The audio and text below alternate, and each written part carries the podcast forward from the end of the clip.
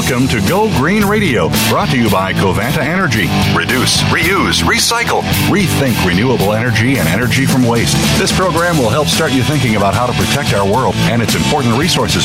Now, here's the host for Go Green Radio, Jill Buck. Welcome to Go Green Radio, everybody. So glad that you could join us. We're going to be talking about a brand new film from the National Geographic Channel and Bloomberg Philanthropies called From the Ashes. And it talks about about everything you you need to know about the transition from a coal-fired economy to a clean energy economy and what is involved with the people, the economics and the environmental impact of this transition. And our guests today are Michael Bonfiglio, who was the director of this film, and Mary Anne Hitt, who is the director of the Sierra Club's Beyond Coal campaign. And I'm thrilled to have them both on Go Green Radio today. Michael, congratulations on your new film, From the Ashes. Um, you know, we really can't assume that all of our listeners are familiar with the role that coal has played in creating, you know, the modern society that we have today and the ways in which many of us are still consumers of coal, even if we don't know it. So I'd love for you to give us a little history lesson on the role of coal.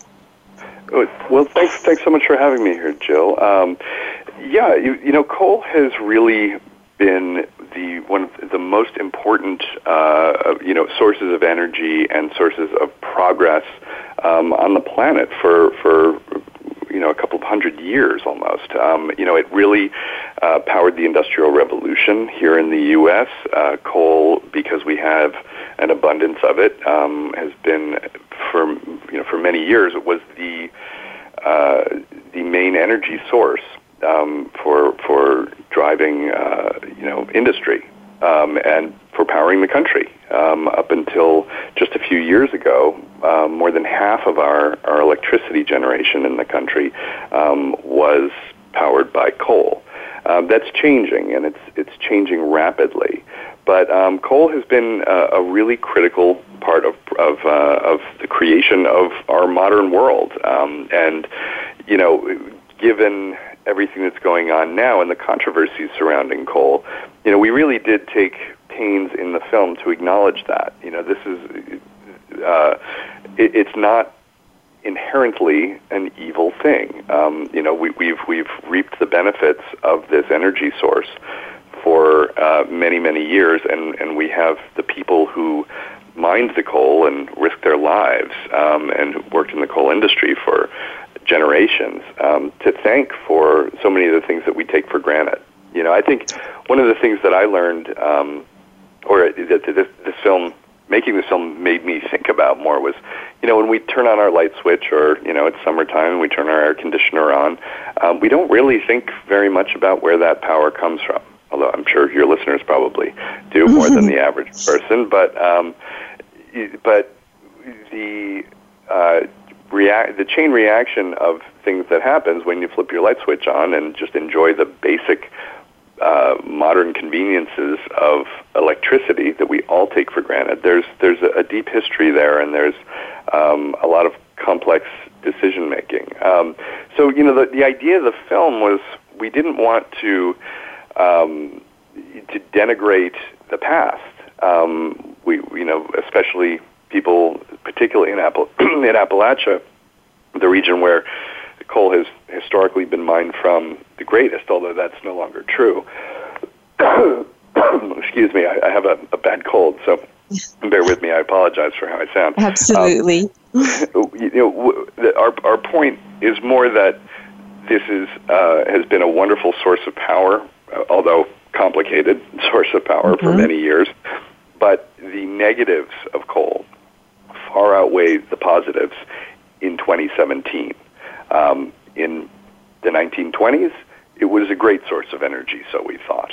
Um, we didn't have solar and wind and hydro uh, technologies that we have today.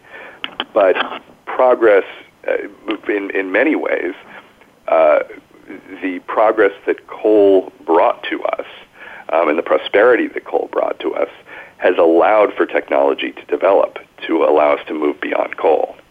Mm-hmm. And now we have alternatives that we didn't have in the past. And I think the film does a great job of not demonizing you know the, the people who have given so much to give us so much in terms of our societal advancements as a result of coal. Now Mary Anne the film does show various types of coal removal. Um, and i'd like to just spend a moment on each one because you know i'm a coal miner's daughter so i know what underground uh, you know coal mining is all about. But there are other types of coal mining and there are different impacts on the workforce on the communities around them and the environment I'd like for you to touch on that for a bit. Uh, talk to us about underground coal mining and its impact on folks.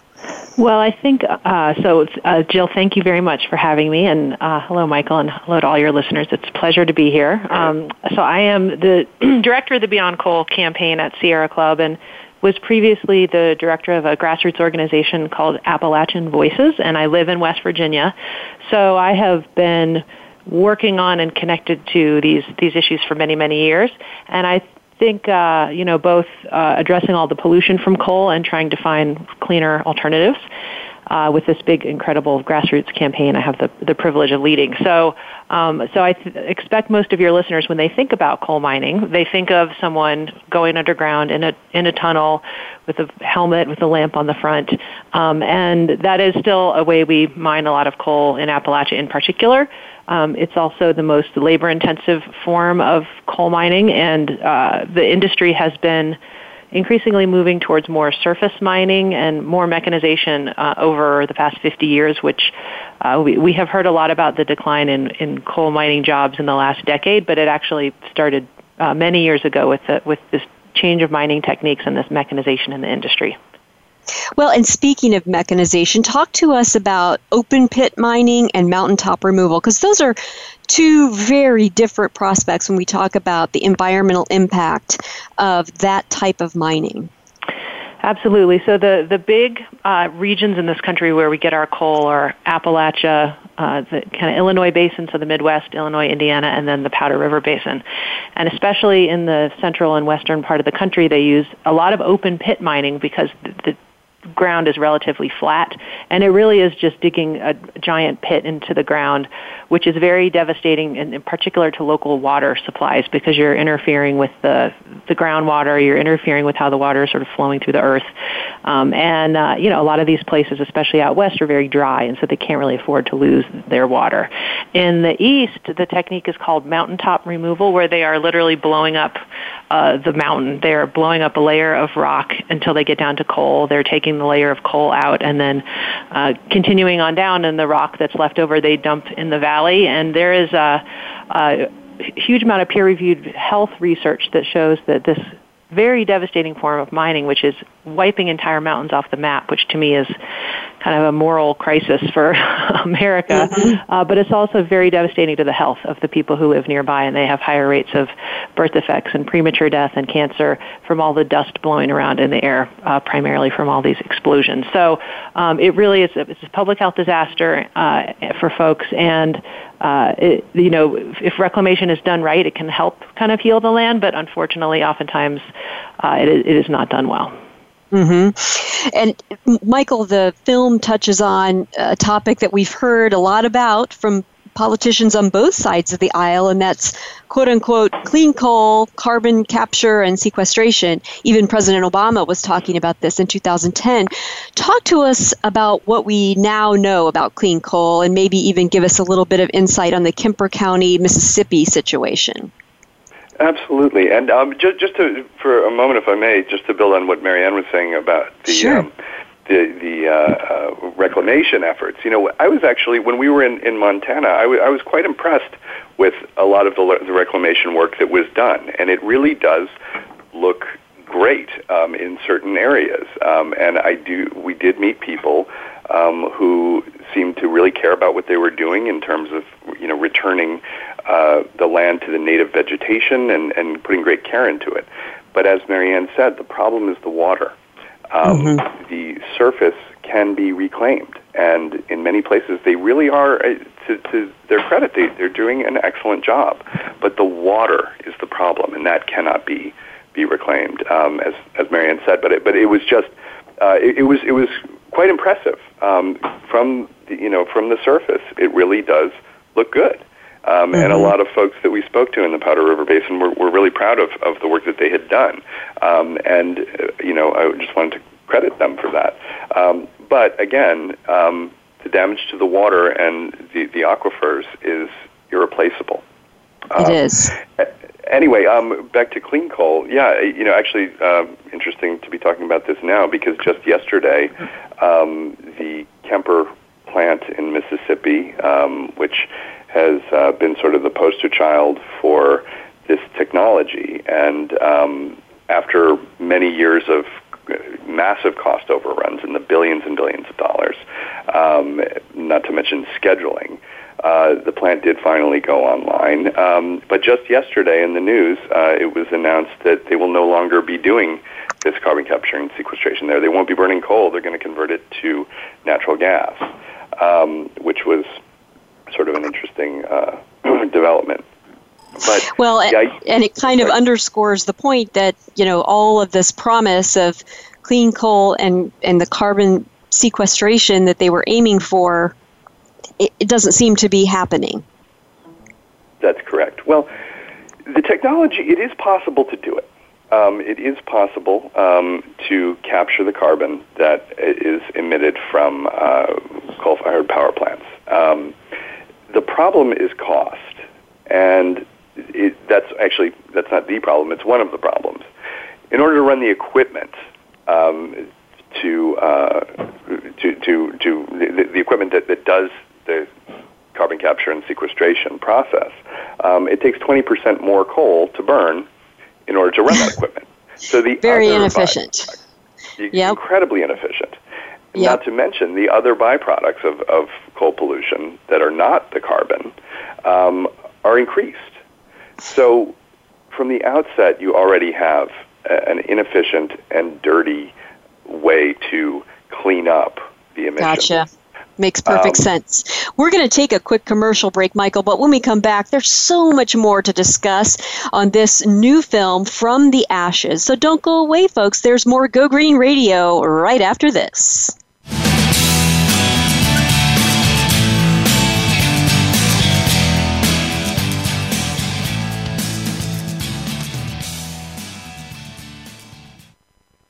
News, opinion, Your voice counts. Call toll free 1 866 472 5787. 1 866 472 5787. VoiceAmerica.com. Take a wild guess. How much garbage generated in the United States today is converted into energy? Is it 26%, 43%, or 14%? Working here and around the world to produce a reliable supply of clean, green energy, Covanta Energy works with communities to turn household trash into energy. Oh, yeah, that question I asked earlier? Today, only 14% of U.S. garbage is converted to energy. Just 14%. Covanta alone processes half of that municipal solid waste into renewable energy for a cleaner world world. For more information about Covanta Energy, visit us today at www.covantaenergy.com. Conservation starts with us. Learn about environmental concerns each week when you tune in to Our Wild World with host Ellie Weiss. Our show centers on Africa each week and what's being done to save our wildlife, ecology, and ourselves. However, we'll also discuss what's going on closer to home. And most importantly, we'll let you know what can be done in our own backyards by featuring guest experts and featuring your questions and answers. Listen every Monday morning at 8 a.m. Pacific Time, 11 a.m. Eastern Time on the Voice America Variety Channel the Internet's number one talk station. Number one talk station. VoiceAmerica.com.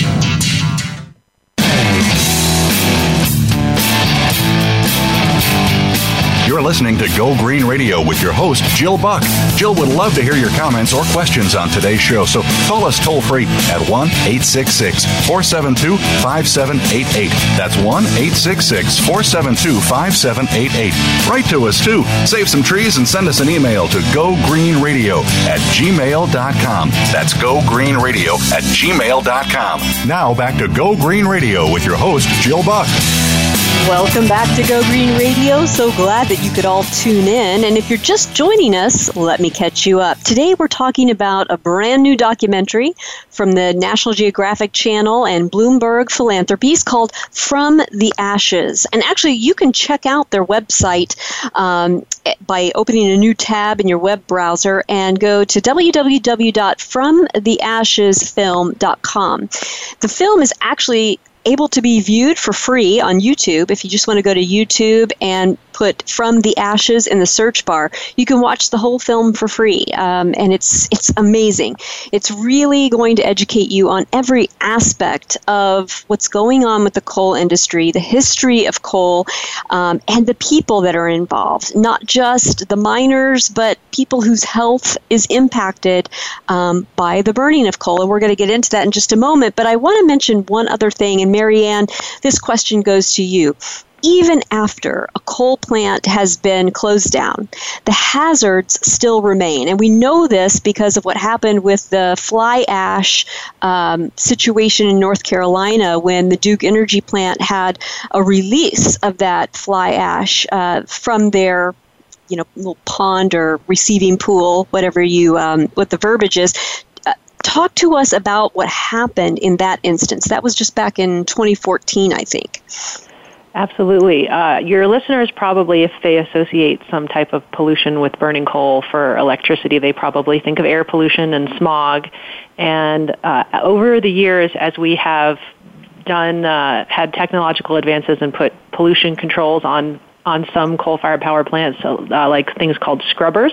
Uh, and to be very clear, not all coal plants have that technology. There are lots of coal plants uh, in this country still running uh, all over the place that do not have those modern air pollution controls. But even when they do, uh, there's mercury in coal, there's arsenic, there's lead, there's cadmium, there's all this, all these dangerous compounds you don't want in your body.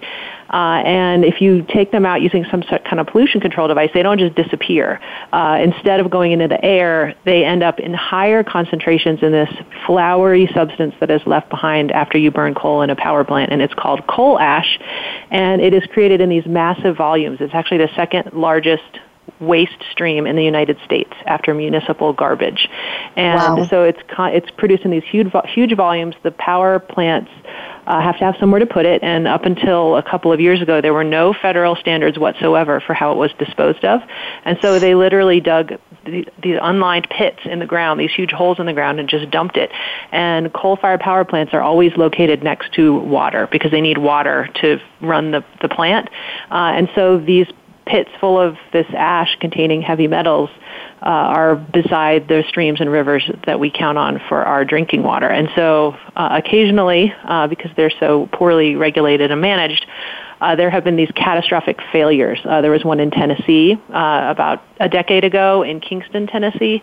A billion gallons, uh, in that case, is the largest toxic spill in, in the United States uh, at that point. And then the Dan River, a couple of years later, another very iconic spill. And, and it's, um, you know, earlier we talked about this uh, marketing slogan, as I think of it, of, of quote unquote clean coal that uh, the industry has applied to various different parts of trying to clean up coal, but uh, it's just not possible. Uh, what, from the if you live near a coal mine, if you live near a coal plant, uh, the the phrase clean coal is comes across as a pretty cynical one, given the you know if you're a person as is profiled in From the Ashes, who you know realizes too late, is told too late that you've got drinking water contaminated with dangerous compounds.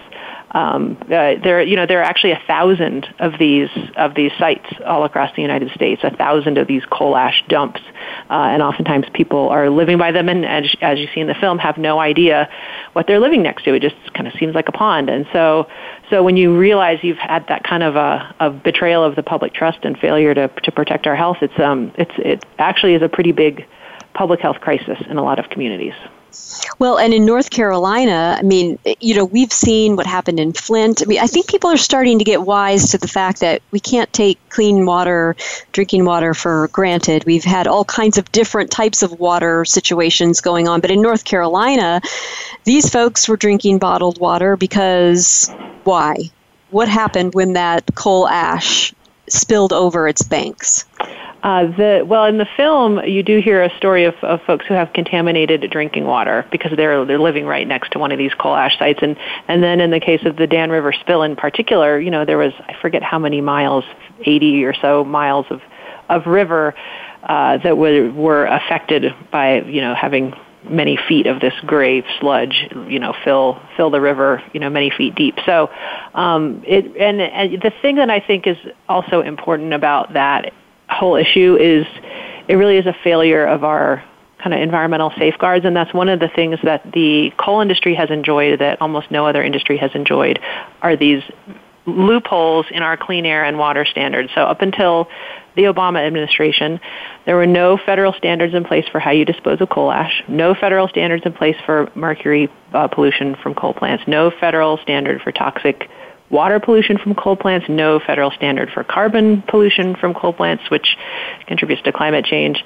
And coal plants are our biggest source of all of those things in this country. They're our biggest source of climate pollution, our biggest source of toxic water pollution, and biggest source of mercury pollution. And so um, the, those closing of those loopholes has been a very uh, long time in coming, and it is imperfect. And when it isn't done, it's regular people who pay the price. It's people like the folks in the film who are living with polluted water or polluted air. Well, and you know, I want to ask a follow up to that, Mary Anne, because it brings us to this. I mean, part of the reason that coal, even just a few years ago, was 50% of our fuel for electricity generation is because it was cheap.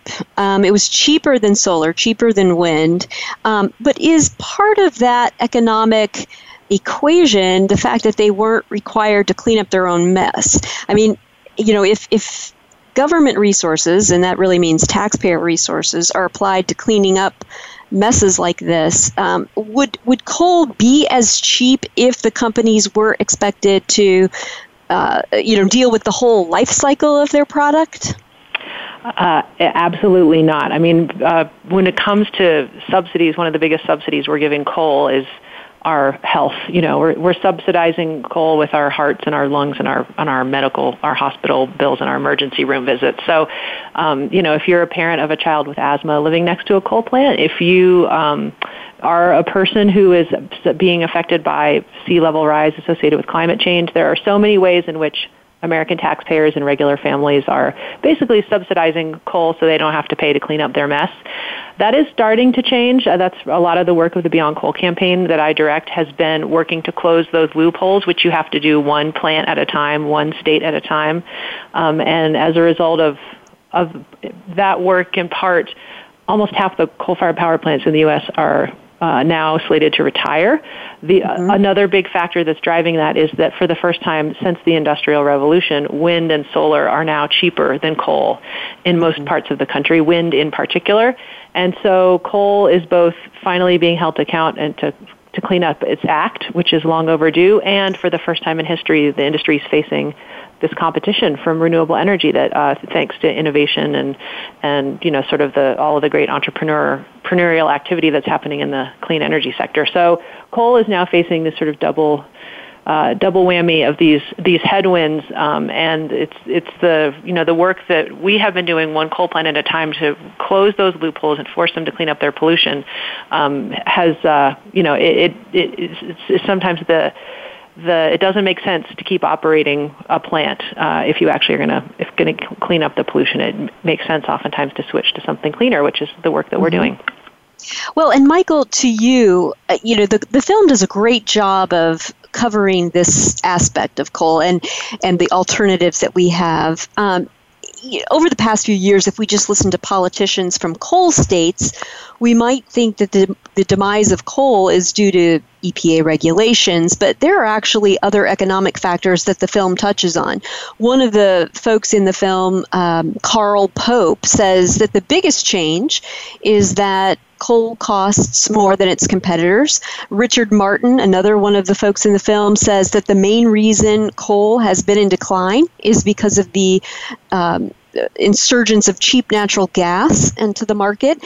And then Ethan Zindler of Bloomberg New Energy Finance says if there's a war being waged on coal, the ones who are waging it most violently are those in the natural gas industry. Michael, I'd love for you to talk to us about what you came to understand about the economics of coal. Yeah, well, I, I think that um, there's sort of this this false argument that has been put forth by the industry and that has been sold to many members of the public that you know the EPA and the Obama administration was waging war on coal, and that was a false argument um, in every possible way. Uh, coal is certainly uh, uh, on the downswing, um, but it's really for economic reasons.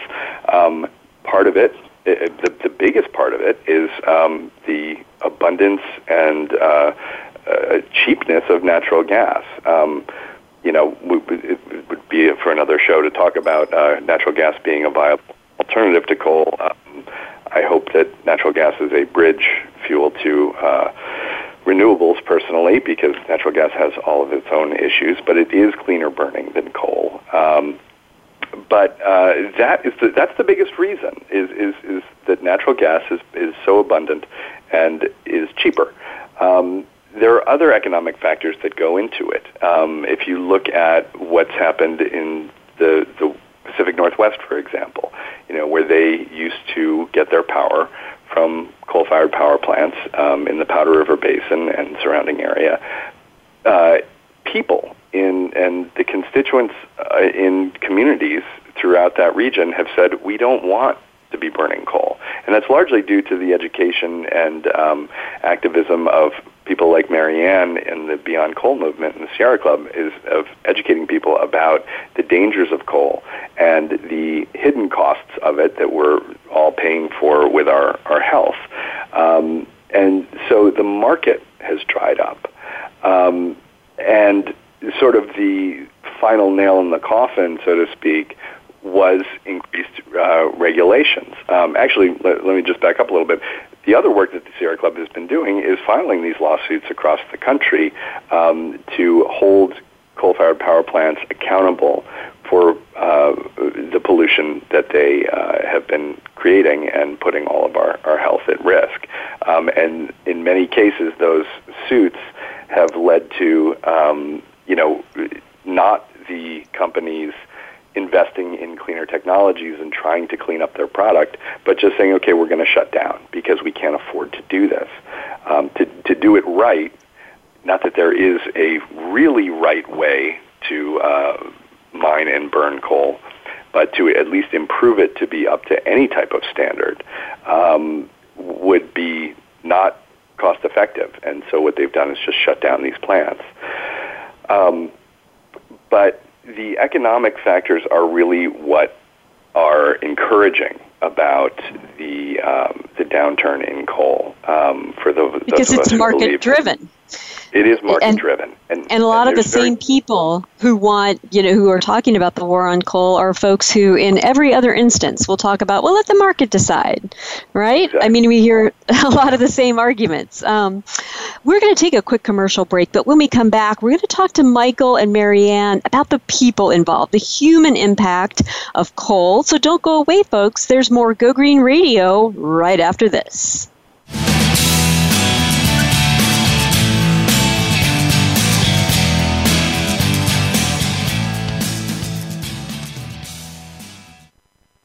News, opinion, Your voice counts. Call toll free 1 866 472 5787. 1 866 472 5787. VoiceAmerica.com. Take a wild guess. How much garbage generated in the United States today is converted into energy? Is it 26%, 43%, or 14%? Working here and around the world to produce a reliable supply of clean, green energy, Covanta Energy works with communities to turn household trash into energy. Oh, yeah, that question I asked earlier? Today, only 14% of U.S. garbage is converted to energy. Just 14%. Covanta alone processes half of that municipal solid waste into renewable energy for a cleaner cleaner world. For more information about Covanta Energy, visit us today at www.covantaenergy.com. Do the adventures of Indiana Jones leave you curious about this exotic and unusual profession? If so, don't miss Indiana Jones Myth, Reality, and 21st Century Archaeology with Dr. Joseph Schuldenrein. You'll learn about forensics, ancient civilizations, and human origins. Listen to Dr. Schuldenrein and colleagues discuss their excavations and related archaeological topics, ranging from the unique to the sublime, and yes, even the mundane. Indiana Jones, Myth, Reality, and 21st Century Archaeology, live Wednesday, 6 p.m. Eastern, 3 p.m. Pacific Time on Voice America Variety. Stimulating talk. Gets those synapses in the brain firing really fast. All the time. The number one internet talk station where your opinion counts. VoiceAmerica.com.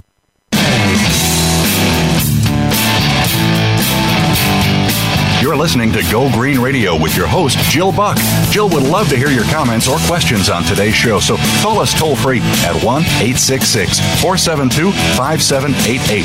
That's 1 866 472 5788. Write to us too. Save some trees and send us an email to gogreenradio at gmail.com. That's gogreenradio at gmail.com. Now back to Go Green Radio with your host, Jill Buck. Welcome back to Go Green Radio. So glad that you could all tune in today. I just want to give everybody out there a reminder that Go Green Radio is just a small part of a much bigger organization called the Go Green Initiative. It's a nonprofit organization that I started back in 2002. Um, we serve schools and help them do two things. First, conserve natural resources for future generations, and second, protect children's health from environmental pollutants. And we are working with over 35 500 schools in all 50 U.S. states and in 73 countries around the world. So if you'd like to get involved, everything we do for schools, all the training we provide is free. So get online at gogreeninitiative.org to find out more. We'd love to have you as a part of that.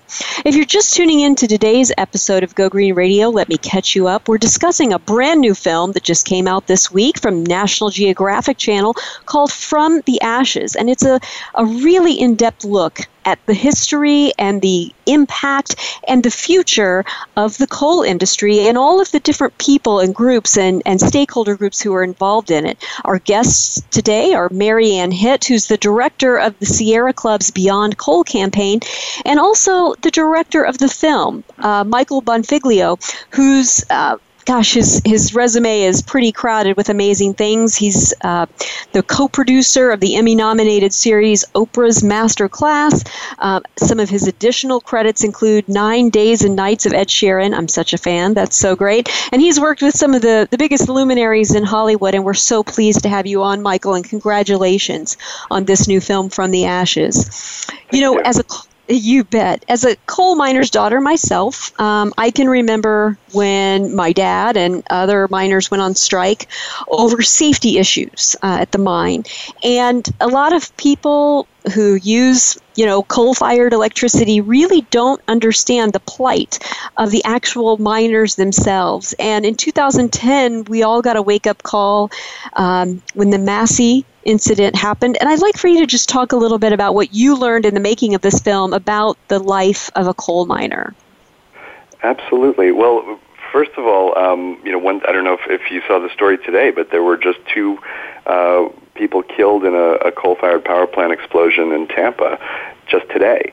Um, oh so this is dangerous work. Um, it, that's not mining. It was a, at a, it was at a power plant, but um, yeah, there were two people killed and, and four others injured. Um, but the you would probably know more about the life of a coal miner than I would as the daughter of one. But it is very backbreaking work. It is dangerous work. Um, there have been uh, there's a long history of uh, explosions and uh, people being killed um, in incidents, not to mention black lung disease, which we all know about, um, that has taken many, many, many lives. Um, and what has historically been the case is that most of the reasons for uh, these uh, horrible tragedies has been negligence on the part of the mine owners, and that's been a uh, you know a, a very complicated relationship through the from the beginning of, of the coal industry in America. You know, the workers have never been uh, treated with any kind of respect or decency. The um, you know the jobs have paid a bit more. Um, they they uh, which is the reason why people have, have gone into the mines for years. That that it's been especially in recent years, less so in, in the early, early days. But, um, you know, they've been good paying jobs. But the dangers are enormous. Um, you know, the people that I spoke with uh, who were former miners um, in, in Appalachia anyway, uh, really seemed to enjoy the work. They, they took great pride in, in the work that they did. And um, I was sort of surprised as somebody who is not a coal miner and does not come from a coal mining family, I'd always sort of looked at it as, as a pretty rough job. But, but I, I was really kind of you know, surprised um, by the enjoyment that um, a lot of these folks said that they, they got out of, out of the work. But um, it is unbelievably dangerous. You know, the, uh, the, the, the Massey Energy uh, mining disaster um, a few years ago, um, I believe there were 27 people killed. Um, mm-hmm. somebody can correct me if I'm wrong on that. Uh, but it, it's incredibly dangerous work, and there's there's a long history of not valuing the workers themselves within the industry. So um, it's it, it's it's not uh, an industry that we should really be um, thinking about. I, I, I'm losing my train of thought here. With I apologize. With a long, I've got a bit of a you know, fever. it's it's not one of those jobs. Let's put it this way: that um, your classic millennial is going to gravitate towards. You know, I mean, it's it's scary, it's dirty, it's dangerous. Um, the health impacts can be long term, which brings me to the plight of retired coal miners. I mean, if in fact coal is on the downward side, as it looks like from all the economic factors, the environmental factors. Um, we still have retired coal miners who were promised health care at the very least, if not a pension. And one of the things that the film highlights is that when some of the coal companies go bankrupt, the bankrupt bankruptcy court judges are letting them off the hook when it comes to workers' benefits. And Mary Anne, I was hoping you might be able to talk about you know what's happening and, and what we need to do to show some respect and, and care for those who did this hard work of coal mining. Absolutely, and all of the, the danger and the sacrifice that uh, is required to be a coal miner is a big part of the reason people are, are so proud of doing that work. And I think why, as the country is moving away from coal, why you uh, um, why uh, it, it, may, as a West Virginian, I'm sure it might be puzzling to people outside of the region of why why did folks seem to be holding on so tightly to this industry that is dangerous and polluting and in decline, and and it is it is a lot of it is because of the pride of of that sacrifice and of doing that hard and dangerous work to power America, something that we are very proud of in Appalachia and should be very proud of, um, but. Part of the, the dark side of, of the way the companies have operated is that they have a long history of, of coming in, of doing doing mining and uh, kind of running running themselves into the ground into bankruptcy and then going into bankruptcy proceedings where they shed their responsibilities to workers and also to clean up their mines. And so workers are left without their promised health care and pensions, and the communities are left with these polluted sites that aren't being properly cleaned up. And this is um, a more acute problem now because just last year, again, because um, we are making a profound shift away from coal in this country, and we can talk about uh, Trump's promises to bring it back, but uh, we're, they are not going to succeed uh, for a number of reasons. And so you have uh, the biggest coal companies in the world, Peabody most famously, but also Alpha Natural Resources and Arch Coal, all filing for bankruptcy within the past 18 months. Um, mm-hmm. Um, and they're now, one of those companies is starting to emerge from bankruptcy, but it is, uh, I think for folks on the ground seeing these big iconic companies like Peabody file for bankruptcy has been a little bit of a wake up call that uh, although Trump may say he's bringing coal back. We aren't building any new coal plants in this country. Again, in part because of advocacy of, in large part because of advocacy of people on the ground in those places. Uh, half the coal plants that we have are slated to retire. Again, uh, Michael mentioned some of the factors, but the other is people who are living in those communities next to those plants have been the driving force behind campaigns to retire them because they're the ones who have kids with asthma, who have polluted drinking water. So, um, so this move away from coal there, there's no path back for it. If you aren't building any new plants, if your existing ones are just getting older and continuing to retire and continuing to face all this grassroots pressure, and so that means these coal company bankruptcies seem more of an acute crisis rather than just another boom and bust, which I think people are used to in in coal communities. Um, this feels different this time to people uh, because it doesn't mm-hmm. seem like there's a path back. Well, and speaking of that, the film shows uh, one promising initiative that's helping coal communities transition. Uh, it was called Coal Field Development, but you know, a part of that success was federal funding. Talk to us about that initiative and, and if that could help some of these coal mining families and, and those who are dependent on these now closing coal plants and coal mines to, to transition to the new economy. I, I love to talk about that. So Coalfield Development Corporation is their story closes the movie, and it's wonderful and wonderfully told by Michael and his team. Um, and they are one of many, uh, but they're a, a very inspiring example of people on the ground who are determined to find a path forward to diversify the economy in Appalachia.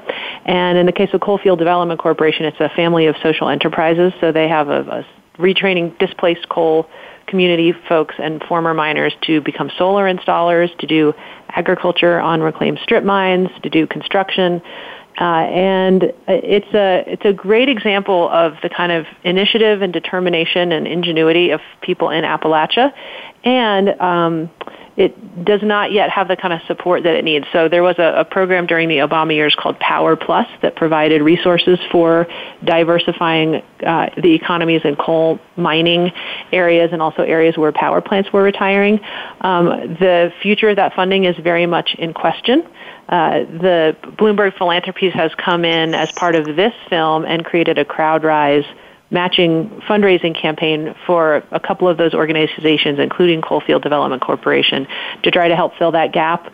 Uh, uh, and in the last piece of good news, a bill just passed the House committee last week called the Reclaim Act that if it can get through the Congress would put a billion dollars um, from the Abandoned Mine Lands Fund back into economic development in Appalachia. Awesome. So what we really need for those projects to get off the ground is, is federal resources and also political leadership uh, to support them rather than, frankly, pretending just the coal is going to come back.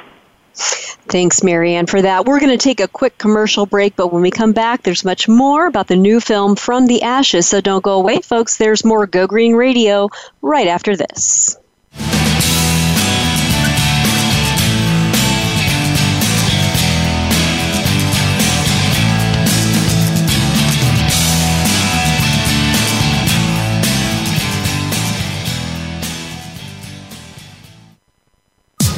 Streaming live. The leader in Internet talk radio. VoiceAmerica.com. Take a wild guess. How much garbage generated in the United States today is converted into energy? Is it 26%, 43%, or 14%? Working here and around the world to produce a reliable supply of clean, green energy, Covanta Energy works with communities to turn household trash into energy. Oh, yeah, that question I asked earlier? Today, only 14% of U.S. garbage is converted to energy. Just 14%. Covanta alone processes half of that municipal solid waste into renewable energy for a cleaner world. For more information about Covanta Energy, visit us today at www.covantaenergy.com.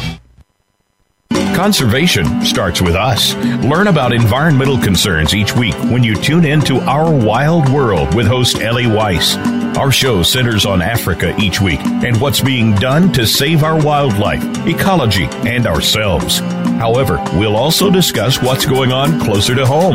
And most importantly, we'll let you know what can be done in our own backyards by featuring guest experts and featuring your questions and answers. Listen every Monday morning at 8 a.m. Pacific Time, 11 a.m. Eastern Time on the Voice America Variety Channel. Streaming live, the leader in Internet talk radio, voiceamerica.com.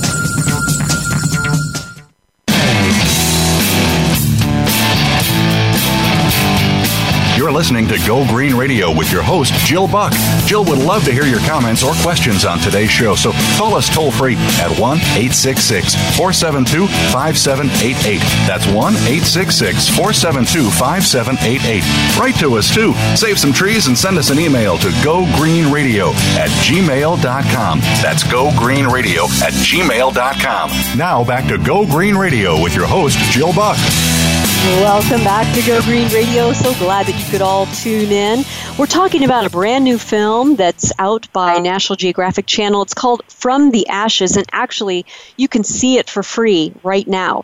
Um, if you visit their website. Don't close this tab in your web browser. Keep listening to us on voiceamerica.com, but open a new tab in your web browser and go to www.fromtheashesfilm.com.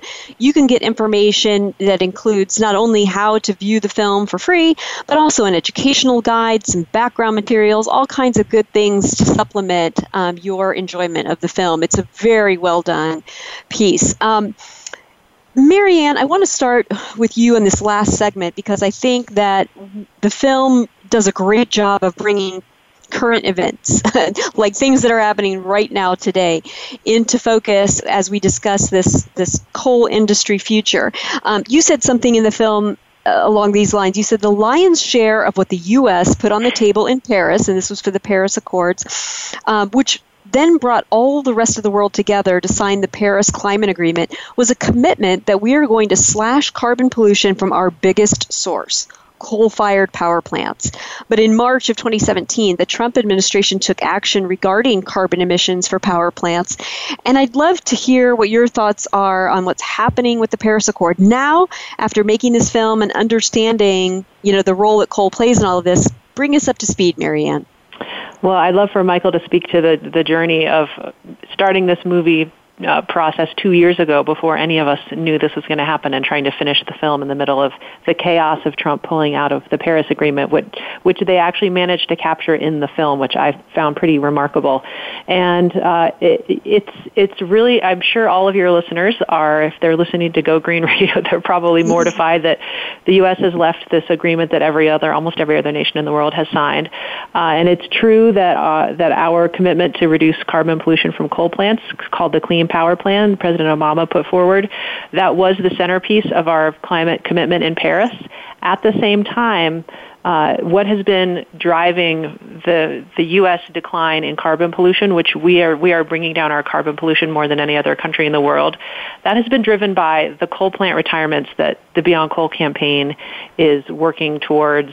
Uh, this big shift towards clean energy in the electric sector, and all of that is happening without the Clean Power Plan being in place. And so I want to give your listeners some hope that by continuing this work we're doing, we have half the coal plants almost in the United States announced to retire, uh, lots of very polluting ones still out there. By continuing to do this work, continuing to go down this road, we can actually get uh, 60% of the way towards meeting the Paris Climate Agreement, and Sierra Club is one of many organizations, but we are very determined to go ahead and meet the Paris Climate Agreement. Um, you saw Michael Bloomberg pull together a coalition called We Are Still In in the day after mm-hmm. Trump exited the Paris Agreement that 1,200 governors, mayors, uh, CEOs have signed pledging to meet the agreement, and that's a process that they're putting in place with the United Nations. So, so, so take heart, listeners. We are going to do everything we can to meet that target, but it is a big uh, black mark on our leadership in the world that we have have left that agreement, and so we're going to have to redouble all of our all of our efforts out there. And you know, you bring up a great point, Mary Anne. I mean, there's a place for everybody at the table. If our listeners want to get involved in the Sierra Club's Beyond Coal campaign, how do they do that? We would love to have you. We are working in just about every state in the country, and the Sierra Club is operating in, in every state in the country. We have chapters, and we're a volunteer-driven organization. Uh, so you can find out more at sierraclub.org or beyondcoal.org. You can follow me on Twitter at Mary Anne Hitt. Um, but we are a volunteer-driven organization. That's that's the bread and butter of the Sierra Club, and and we have actually had hundreds of thousands of people join us since the election, and uh, the more the better. Awesome. Well, thank you for what you're doing. I'm so proud of you and so proud of um, the efforts and the legacy that your efforts will have. Michael, you know, we see all the political rhetoric at the national level on cable news when it comes to coal and and the the Paris uh, climate agreement, but your film makes a point of showing the important role that cities play in the decisions around coal and renewable energy choices. I'd love for you to talk to us about that. And what do you think that means for the individual individual citizen out there? Do they have more local control, more influence as a result of this? Give us your impression. Yeah, you know, um, just to echo what Mary Anne said for a moment, you know, as as embarrassing and shameful as it is that we have a president like Trump who um, does not seem to believe in climate change or feel that the Paris Agreement is important. Um, in some ways, I think that having such a, a horrible leader um, has galvanized individuals, and um, there's hope in that. You know, um, whatever he says and does, it can't stop individuals uh, uh, from lobbying their local utilities to uh, get off of coal and onto renewables. Um, municipalities are really driving this because they make decisions about where they get their energy from. So on the local level is where the change is going to happen anyway. Um, it's also happening in the private sector.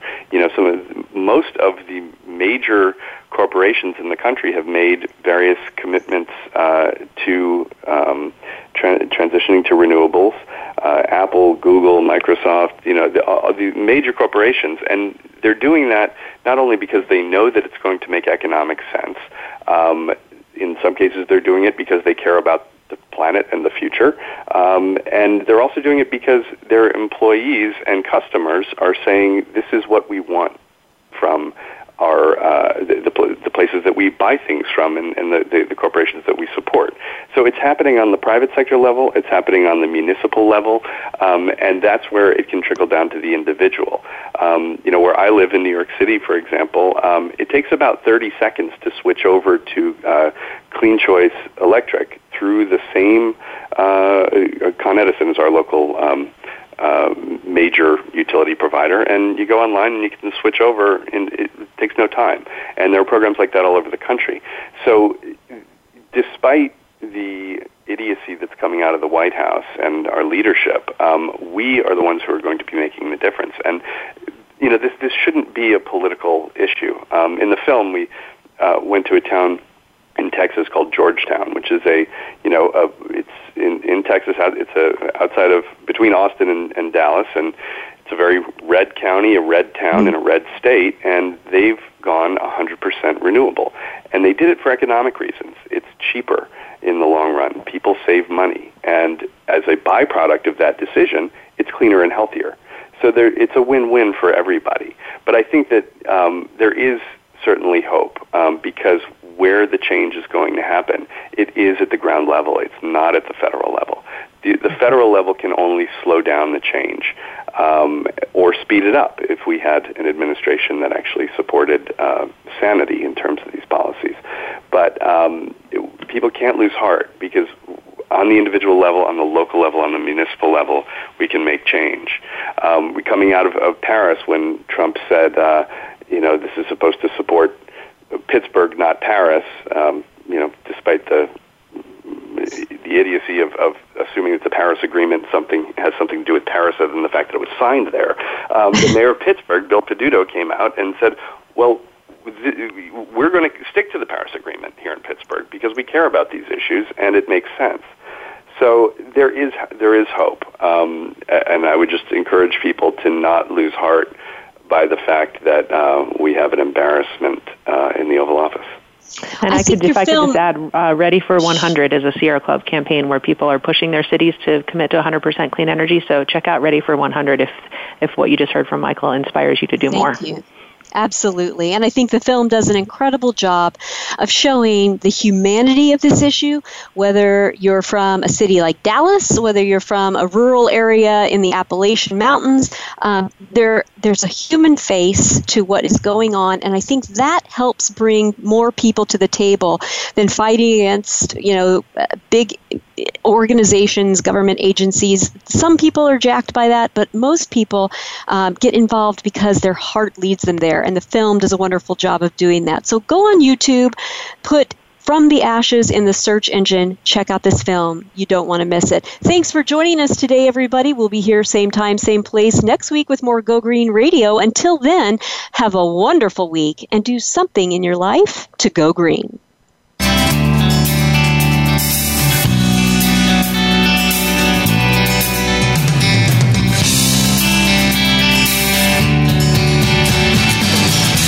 Did you get some terrific ideas from today's show? Please join us for more next Friday at 9 a.m. Pacific Time, noon Eastern Time. It's Go Green Radio with Jill Buck here on Voice America. Go Green Radio is proudly sponsored by Covanta Energy, a leader in providing renewable energy solutions for a cleaner world. Visit www.covantaenergy.com for more information. We'll see you here next week.